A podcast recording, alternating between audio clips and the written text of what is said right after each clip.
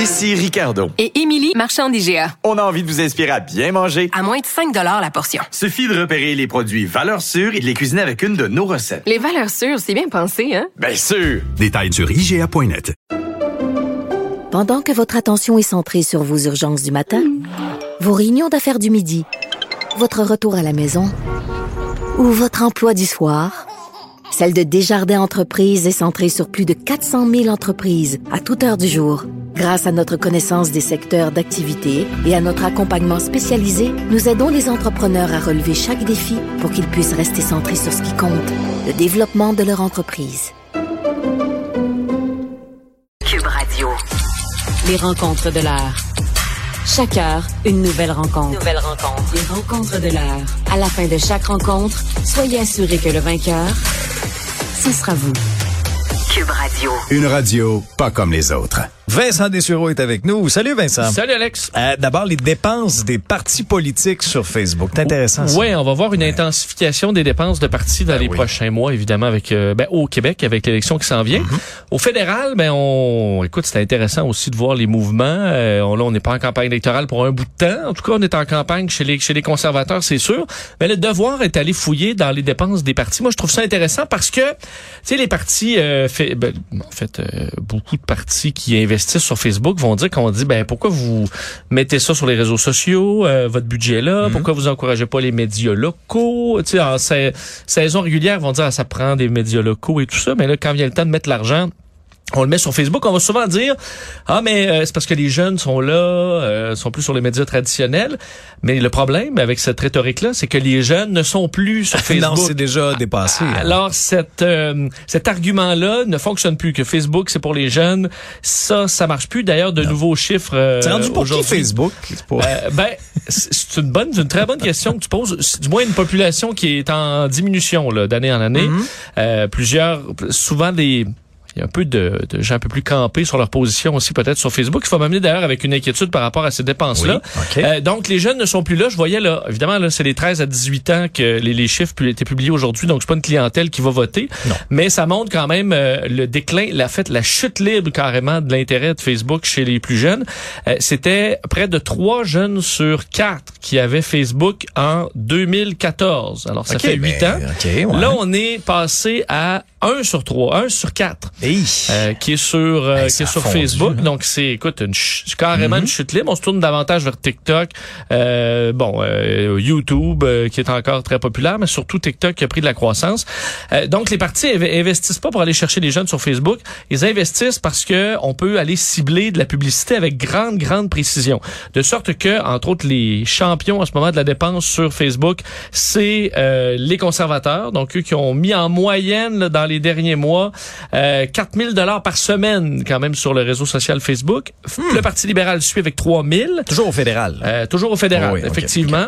Nouveau Parti démocratique, euh, mis 423 dollars par semaine. Et le Bloc québécois, 36 dollars par Bon, semaine. c'est- Bon, ben, on euh, était, c'est un gros c'est 36. c'est ça. Euh, Parti vert, le Parti populaire du Canada de Maxime Bernier n'investissent pas, eux, sur, euh, sur Il, Facebook. com- il compte sur euh, les, les membres Un pour mouvement que, organique. un mouvement peu plus organique pour faire organique. spinner leurs affaires par Euh, eux-mêmes. je pense pas Rou- qu'on roule sur l'or non plus. Là. Euh, Justin Trudeau, juste la promotion de sa page euh, sur Facebook a coûté 175 000 chaque semaine pendant la campagne électorale euh, de 2021. On envoyait Euh, du Justin? en euh, énormément de dépenses. C'est des semaines très très coûteuses pour les partis, on le comprend. Mais ça s'est beaucoup passé sur Facebook. Ce qui m'inquiète là-dedans, c'est que effectivement, l'idée d'aller chercher les jeunes, ça, on l'oublie. Mais c'est que le ciblage là, à l'excès, parce Ouais. qu'on permet aux partis là, d'aller cibler exactement la clientèle qu'ils veulent, avec souvent dans le cas du Parti conservateur, bah, Parti libéral aussi, qui peuvent euh, euh, avoir des formules chocs. Là. Euh, ça contribue beaucoup au clivage euh, de, Ben ouais. des opinions publiques. Quand les partis vont te cibler directement, te faire un message là, préconçu pour toi, toi, toi, euh, et ça aide pas en ce moment au paysage politique, je pense, d'utiliser euh, à outrance Facebook, parce que reste quand tu écoutes un poste de télévision, quand tu écoutes la radio ou autre chose, t'es exposé aux publicités des autres partis. Je comprends que les partis vont généralement pas euh, investir sur toi s'ils considèrent que t'es campé dans ta position, Mais ça permet d'adoucir peut-être un peu ton opinion en disant, ah, ben, c'est vrai que c'est pas un maudit fou, finalement, ce chef-là ou cette chef-là, c'est pas une folle. Euh, bon, les opinions font du sens. Ça peut au moins adoucir un peu ta pensée radicale sur un parti politique. Quand on utilise uniquement Facebook et que tu vois uniquement les publicités qui vont te pousser à aller voter puis à être en maudit, là, envers les autres partis, je pense pas que ce soit ce qu'il y a de plus sain comme dépense sur les réseaux sociaux à, à une compagnie qui se fout de nos données, si on le répète, qui est pas un bon citoyen corporatif, euh, qui contribue à peu de choses dans la société. Je fais une parenthèse avec ce que tu dis. J'ai hâte de voir le ton moi, des publicités pour la campagne qu'on s'apprête à vivre dans quelques semaines. On parle d'un possible déclenchement à la fin août, là, notamment dans la presse. On avançait ça ce matin. Euh, ce serait pas surprenant parce que Non, à un moment donné, si on veut que ce soit à peu près une trentaine de jours là, ou à peu près. Est-ce que ce sera un ton très... euh, parce qu'on on a remarqué un changement dans le ton dans les dernières années. Est-ce que c'est une américanisation de la politique? Qu'on verra bien là? Mais ce sera quoi? Qu'est-ce qui Ben, nous attend cet automne? Surtout, ce qui est, qui est un peu inquiétant dans la campagne au Québec, c'est que t'en as beaucoup qui sont, euh, tu sais, en- c'est la vie ou la mort, là, puis faut faire de quoi de gros, là. Donc, euh, dans la panique de la survie, là, quand t'es coincé carrément là, dans le coin du mur, t'as plus d'autres options que de frapper, euh, de donner le coup des deux dans les yeux, là, Oui. ping, parce que tu de faire des coups de cochon. Euh, J'ai pas l'impression non plus que ça va rester quand t'es rendu là tellement bas dans les Ouais. sondages. Ben, à la fois pour les oppositions que ça peut devenir acrimonieux parce Ouais. qu'ils ont pas, ils, ils- écoute, ils vont frapper sur tout ce qui bouge. Non, non. Ben, écoute, Et dans le cas de Fra- François Legault, ce qui est dangereux pour la CAQ, c'est d'être super arrogant. Exact, c'est le piège. Et C'est le ça, piège. c'est un piège dans lequel ils sont tombés souvent. Ça leur a pas encore coûté, mais je pourtant, pense, M. cher. Legault avait dit, là, là, ne tombez pas dans l'arrogance. Tu viens-tu de ce speech-là de Tout à François fait. Legault? Tout à fait, puis que les sondages allaient se resserrer. Oui. Ça faisait preuve à certains moments d'une belle modestie. Ouais. Mais euh, on, des fois, il l'oublie. ça. Faudrait sortir la cassette, faudrait ressortir cet extrait-là, puis représenter ça, là, à certains. Ça, si on est trop, euh, par- par- penser dans un débat, trop méprisant envers les autres collègues, Ouais. euh, je pense que ça aidera pas euh, nécessairement François Legault, Ben, Il y qui a aura, une il y aura avance bien de l'inexpérience autour de la table pendant les débats, là. Euh, Je veux dire, non, jamais, je de- débat, mettons, parlons en termes de débat des chefs, là, de face à face. Il y aura que M. Legault. Euh, oui, c'est sûr qu'en termes de débat, euh, Éric Duhem a Oui, beaucoup, non, beaucoup, il va beaucoup être, de millage. oui, ben, il va être à surveiller, c'est clair qu'il va donner un bon millage. Euh, mais c'est sûr que pour, euh, Ouais. Qu'on soit d'accord ou non avec ses et. Dominique Anglade. euh, et là, ils vont, écoute, c'est- de se préparer. S'ils se trouvent des bombes atomiques là, à sortir, ils vont faire tout ce qu'ils peuvent pour les sortir, euh, dans le but de sortir du lot parce que c'est leur dernière chance. Sinon, la carrière pas nécessairement terminée, là, mais va, va prendre un sérieux coup. Donc, oui, tu as raison, le ton va être intéressant à suivre. Puis si ça peut se passer en termes de budget, pas sur Facebook, euh, parce que Facebook embauchera pas des journalistes après pour Non. augmenter la qualité de Ah, l'information et autres. Mettez donc votre argent dans des euh, dans des médias traditionnels. Puis pour aller cibler des plus jeunes, vous trouverez d'autres réseaux sociaux que Facebook parce qu'ils sont plus là. Ils sont même plus là. Alors, euh, faites-moi pas à croire que vous voulez cibler des jeunes. Ce que vous voulez, c'est craquer votre base. Et le craquage de base, on le voit aux États-Unis, ce que ça donne. Et euh, je pense qu'il faut éviter ça à tout prix. Ouais. Des photos satellites qui confirment un autre coup dur pour l'armée russe. quand même, euh, écoute, on voyait là, ces, ces explosions à, à la base de Saki. Là, c'était euh, il y, a- il y a deux jours, mardi, en Crimée, donc euh, zone occupée par les Russes. Vous avez peut-être vu ces images là de quasiment un champignon Mhm, là, de fumée après des explosions majeures sur carrément une base aérienne occupée par les Russes. Euh, et on se devinait bien qu'il y avait euh, eu des dommages considérables, mais là on a eu dans les dernières heures les premières photos euh, satellites de l'endroit et ça montre à quel point euh, les Russes ont probablement, du moins en termes aériens, là, jamais perdu autant d'avions depuis Ah, euh, le début de la guerre. On parle au moins d'une dizaine d'appareils complètement explosés, là, des Su-24, Su-30, des IL-76, donc des véhicules, euh, des avions de transport aussi. Il y en a que sur les, tu sais, sur les satellites, euh, ça a une limite là, de définition. Euh, plusieurs semblent intacts, mais ne le sont probablement pas à raison de l'ex- la- l'ex- des explosions majeures qui ont probablement percé un paquet d'éléments Ouais, ouais, ou ouais. endommagé les appareils beaucoup. On sait que les Russes n'ont pas accès à bien de l'équipement pour euh, réparer en ce moment à raison plus, des les pièces, puis, ben, euh, c'est ça à raison des euh, euh, des contre-coups internationaux. Donc euh, et, et une, une ce qui est d'intéressant dans ce dossier-là, c'est la première fois qu'on voit euh, les Ukrainiens frapper aussi fort là, dans le territoire occupé de la Crimée. Ça a généré une panique généralisée chez les Russes qui occupent maintenant euh, la Crimée. On a vu des bouchons de circu- circulation qui ont duré plus d'une journée. Là. Les autoroutes bondées de gens, de Russes qui quittaient, certains en larmes en disant qu'on avait gâché leurs vacances. J'ai vu ça. là. Il y en a certains qui sont vraiment dans leur bulle, pensant que la, écoute, la guerre, c'était pas chez eux. Ben là, la guerre, elle a cogné à la porte euh, de certains Russes qui ont fait vraiment le saut. Euh, c'est une, euh, c'est aussi un, un gros euh, mystère à savoir. Qu'est-ce qui a frappé en ce moment, cette base-là? Ouais, On ben- voit pas sur les images euh, de missiles comme tels. Euh, en même temps, il y a des missiles tellement rapides que peut-être on est incapable Mais de les voir. espèce de boule, une espèce de boule de feu. Il y a de- plusieurs explosions majeures Ah oui? Ok. euh, dans une succession, dont euh, certaines explosions vraiment simultanément. On voit pas dans la majorité des frappes avec missiles, on voit un missile.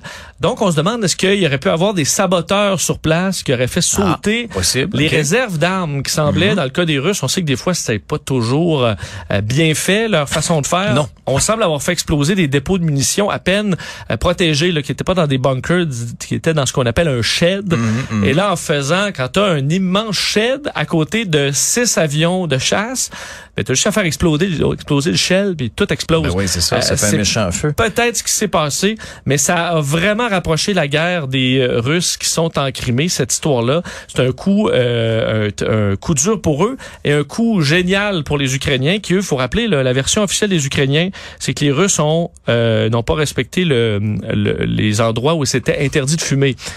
Euh, Ça, c'est la version c'est la officielle version des officielle Ukrainiens, des en disant, on vous rappelle que de ne pas fumer à plusieurs endroits sur le territoire de cette base qui est occupée temporairement par euh, les Russes. Donc, la, vision, la, la version officielle, c'est ça.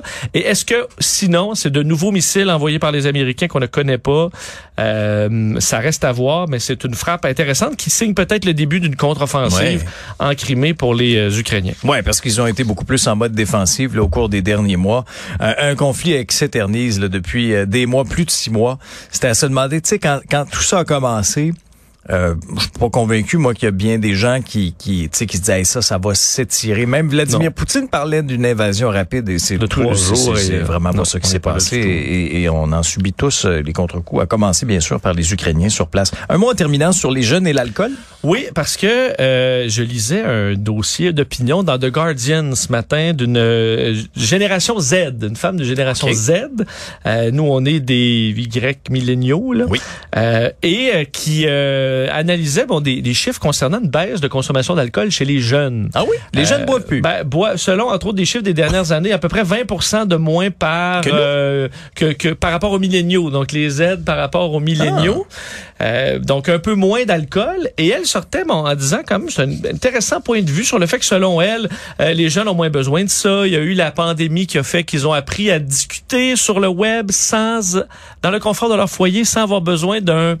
euh, Ah, OK, mais- de la détente sociale, Oui, oui, disons, oui. de l'alcool. Mettons le petit verre qui va te dégêner. Là, Ouais, pour là, t'as pas besoin de ça sur les réseaux sociaux. En même temps, Mané, quand il faut tu te vois en personne, puis là, t'es gêné si tu parles jamais à personne autre que sur ton C'est là que ordinateur. tu prends trois shots Euh, de vodka. Non. Oui, elle, ben, sauf que c'est dans les, je voyais dans les commentaires beaucoup de la génération Z qui, qui pointaient justement du doigt les générations passées. Bon, c'est de notre euh, faute. Disant que, ben, nous, on était, tu sais, fallait toujours qu'il y ait un verre, fallait toujours se Oh boire. euh! Toujours qu'il y ait de la boisson et compagnie.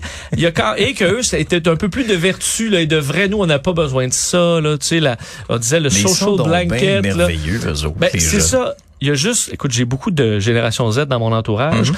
Et euh, on se gardait quand même une petite gêne là-dessus parce qu'effectivement, il semble y avoir. Moi, je pense qu'il y a moins d'alcool, mais ils vont se s'éclater avec des drogues chimiques. Ben, c'est là où je Comme allais je aussi. pense, euh, écoute, les boomers ont jamais fait, les X non plus, les Y non plus. OK, bon, fait que la vertu, on repassera. Ben, c'est ça. Et qu'est-ce qui fait le plus de... Je comprends que la... certains vont dire, hey, c'est- t'es bien moins scrap après avoir pris une pilule. Ah oui, Euh, mais que- tu sais pas ce qu'il y a dedans. Ben, c'est ça. C'est pas Et ce qu'il y a dedans. je veux dire, je veux- là, j'ai 36 ans, là, j'ai pas, là, je chante pas, mais des fois, j'ai l'impression qu'il y a un gap. Tu sais, tu sais pas ce qu'il y a dedans. Ben, tu sais pas ce qu'il y a dedans. Certains sont sur le party. Il y avait du speed et tout Mm. ça depuis longtemps, là, mais qui font des parties de deux jours. Puis après ça, tu tombes en- carrément en dépression le- la journée suivante. Il y a des Ben grands... oui. euh, il y a le, le pique-nique électronique et tout ça, des événements où, euh, oui, il va y avoir beaucoup de drogue. là. Donc, Mm. l'idée de dire, ben nous, là, on n'a pas besoin de rien pour... Tu sais, on est vraiment super euh, dans la nature, puis les relations vraiment plus complexes que de prendre une brosse en chum. Euh, donc, je, je, je Dans la nature, mais avec sous- un petit peu d'ecstasy. Euh, ecstasy. Et même en ce moment, il semble avoir une problématique. Moi, j'ai entendu ça près de moi. J'ai entendu des euh, euh, plusieurs personnes qui Ah oui? avaient à Montréal des euh, amis qui étaient sur le crystal meth. Et tu sais, Oh, crystal meth, moi, dans ma tête, c'est une, une drogue de fin de vie. là. Tu sais, c'est une drogue quand t'es complètement junkie, un Ben peu oui. à la euh, Breaking Ben, Bad. on voit là. les ravages, euh, je veux dire, On le voit là autour. autour euh, Mais de que certains sont rendus à prendre vraiment du crystal meth Hein? de façon récréative. Es-tu? Euh, particulièrement à Montréal et que c'est une problématique qui est en croissance. Euh, donc, tu sais, rendu là de démoniser le party de brosse en, en chum, euh, je- sais, des, par, des restes que des parties de cégep et d'université avec de l'alcool. Il n'y a pas juste que des tristes histoires. là. Il y en a des bonnes aussi. Ouais. Je comprends qu'il y en a qui vont délaisser complètement l'alcool parce que ça devient un problème. La majorité sont capables, je pense, de, euh, de, de, de prendre un coup s'il le faut de temps en temps, de prendre un verre de vin aussi quand il faut. Ça relaxe, on s'amuse. Donc, euh, le regard un peu sévère de la génération de certains Gen, Gen Zers, euh, ben, je permettrais quand même de, de garder une petite gêne. Ouais. Euh, ça te petite dérange pas la lumière de ce que tu m'as dit. Moi, je, je vais continuer de rester dans tu le te bois. prendre un petit bourbon là, Avec plutôt mon- que de prendre une, une pilule de Ah, non, GHB. là, ça, là. je veux rien savoir de ça. Non, non, je vais rester dans le bois avec mon petit gin tonic bien tranquille. là. Ça va être bien Un correct. double? Ah, ben peut-être un double. Dimanche, euh, vendredi. Oui, pas, Vendredi. quand je suis en onde, je bois pas. Vendredi. Euh, peut-être euh, dimanche. Ouais, Je confirme peut-être que dimanche. t'as une bouteille d'eau. là. Oui, oui, là, j'ai une bouteille d'eau. J'ai une bouteille d'eau, effectivement. Non, non, je bois jamais quand je suis en onde, moi. Ben, pas juste quand je suis en Ouais, les- Tu veux dire, phrase était bizarre. Je veux dire, euh, comme quel fait d'armes, Alexandre ne boit pas pendant l'émission. Hein? Non, mais dans le sens que quand je fais une séquence de travail, comme là, bon, je suis en onde six jours par semaine. Donc, pendant ces six journées-là, je ne prends pas d'alcool. Ouais, fait que en été, tu bois pas beaucoup. En été, je bois pas beaucoup. Ça veut pas dire que la journée où je ne suis pas en onde, euh, je me rattrape. C'est pas ça. c'est ça. je dis, je me permets un verre ou deux. En modération, Ben, on va dire qu'on peut... euh, oui, puis pas de pile. No, no, no. OK, merci Vincent. Salut. T'écoutes à midi et demi. Bye.